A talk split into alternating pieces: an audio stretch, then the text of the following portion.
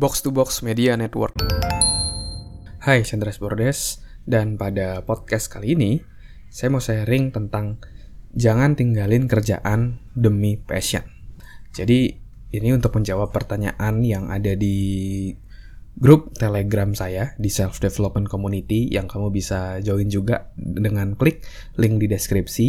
Jadi ada pertanyaan, yaitu, "Bang, saya abis Uh, dengerin podcast abang yang sebelumnya tentang passion. Nah, pertanyaan selanjutnya nih, apakah saya harus meninggalkan pekerjaan saya saat ini untuk bekerja di hal yang saya ada passion di sana?" Jawaban saya simpel. Jawaban saya adalah kalau memang di pekerjaan yang menjadi passion kamu itu sudah menghasilkan lebih atau minimal sama, it's okay, kamu pindah ke pekerjaan yang menjadi passionmu. Tapi kalau misalnya saat ini pekerjaan yang jadi passionmu itu income-nya masih jauh dari income-mu saat ini, saran saya, kamu jangan terlalu idealis, tapi kamu harus bisa lebih realistis. Karena dalam hidup ini, itu kita harus memenuhi kebutuhan-kebutuhan pokok kita. Kita nggak bisa tuh bayar listrik, bayar makan, bayar apa, pakai passion gitu, nggak bisa gitu kan. Jadi kalau misalnya pekerjaan yang menjadi passion kamu itu saat ini income-nya belum sama atau lebih dari yang saat ini kamu kerjakan, lebih baik kamu jangan langsung pindah ke pekerjaan tersebut. Terkait idealisme seperti ini, uh, bekerja di sesuai passion, dulu saya juga merasa bahwa saya mau hidup sepenuhnya di passion saya, yaitu di dunia pengembangan diri. Di pikiran saya adalah saya mau menjadi seorang trainer, saya mau men- menjadi penulis buku yang laris, sehingga saya punya income besar di sana dan bisa hidup dari passion saya. Dan setelah saya jalani, waktu itu saya sambil kuliah juga, sambil bekerja juga, tapi ternyata tidak semudah, tidak sesuai dengan apa yang saya bayangkan gitu. Ternyata training yang saya dapat waktu itu tidak terlalu sering. Jadi ada kalanya satu bulan itu rame, ada kalanya tidak ada training, dan lain-lainnya. Jadi tidak tidak rutin kayak gitu. Dan padahal kita kan juga perlu income untuk kehidupan sehari-hari, untuk saya bayar kuliah, dan lain-lainnya. Dan beberapa saat saya sempat, oh, saya masih mau nih tetap berusaha pakai passion saya, hidup dalam passion saya. Tapi ternyata sampai satu titik bahwa wah, saya udah gak bisa lagi nih, saya harus berubah. Karena kalau seperti ini terus, dalam tanda kutip, kehidupan bisa semakin menurun dan banyak biaya-biaya yang tidak terpenuhi. Akhirnya saya cari cara lain. Akhirnya tidak hanya menjadi seorang trainer, tapi saya juga membuka jasa saya, yaitu menjadi ghostwriter.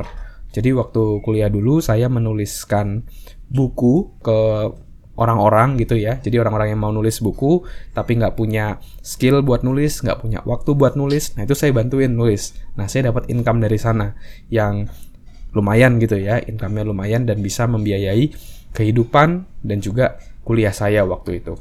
Nah, itu waktu itu saya bekerja di Surabaya. Nah, lalu di tahun dua ribu tujuh belas atau delapan belas ya, saya agak lupa, saya waktu itu pindah ke Jakarta. Apakah saya bekerja langsung sesuai dengan passion saya? Enggak gitu ya. Jadi ketika pindah, saya justru bekerja sebagai seorang uh, digital marketer waktu itu. Sebenarnya waktu itu uh, ownernya minta saya untuk handle H R, tapi karena di sana ternyata gapnya lebih besar adalah bagaimana mendatangkan income untuk perusahaan tersebut, dan income muncul dari penjualan dan dari marketing, akhirnya saya lebih banyak handle di digital marketing. Saya inisiatif gitu ya, karena kebutuhannya paling penting di sana. Dan saya bekerja kurang lebih satu setengah tahun gitu ya, digital marketing. Sampai akhirnya saya masuk di pekerjaan yang saya mau, yaitu di dunia H R. Akhirnya saya mulai masuk di konsultan selama kurang lebih setahunan. Lalu akhirnya saya pindah ke sebuah perusahaan manufaktur sekarang dan handle uh, H R juga. Lebih fokus di pengembangan organisasi dan pengembangan orangnya, yaitu di people development. Dan itu sangat menarik banget.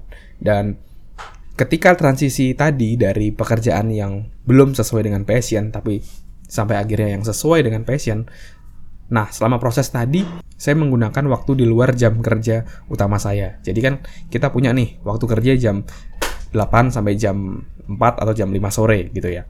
Nah, pulang itu kita masih masih punya waktu, spare waktu sampai malam, sampai akhirnya sebelum tidur. Nah, itu saya gunakan untuk develop side hustle saya, side job saya, untuk develop diri saya. Jadi belajar di online course di LinkedIn Premium tentang H R, ikut webinar, baca buku. Nah, itu saya improving diri saya sampai akhirnya saya punya skill, dan akhirnya ketika ada kesempatan bertemu dengan persiapan yang sudah kita lakukan, akhirnya terjadilah keberuntungan, yaitu bisa bekerja di hal yang kita passion dan kita bisa mendapatkan income dari sana. Oke, jadi terkait meninggalkan pekerjaan demi passion, saran saya sama seperti tadi, yaitu jangan tinggalkan kerjaan demi passion kalau pekerjaan yang kamu punya passion itu income-nya masih tidak sebesar yang saat ini kamu kerjakan, karena kita juga perlu memenuhi kebutuhan dasar kita,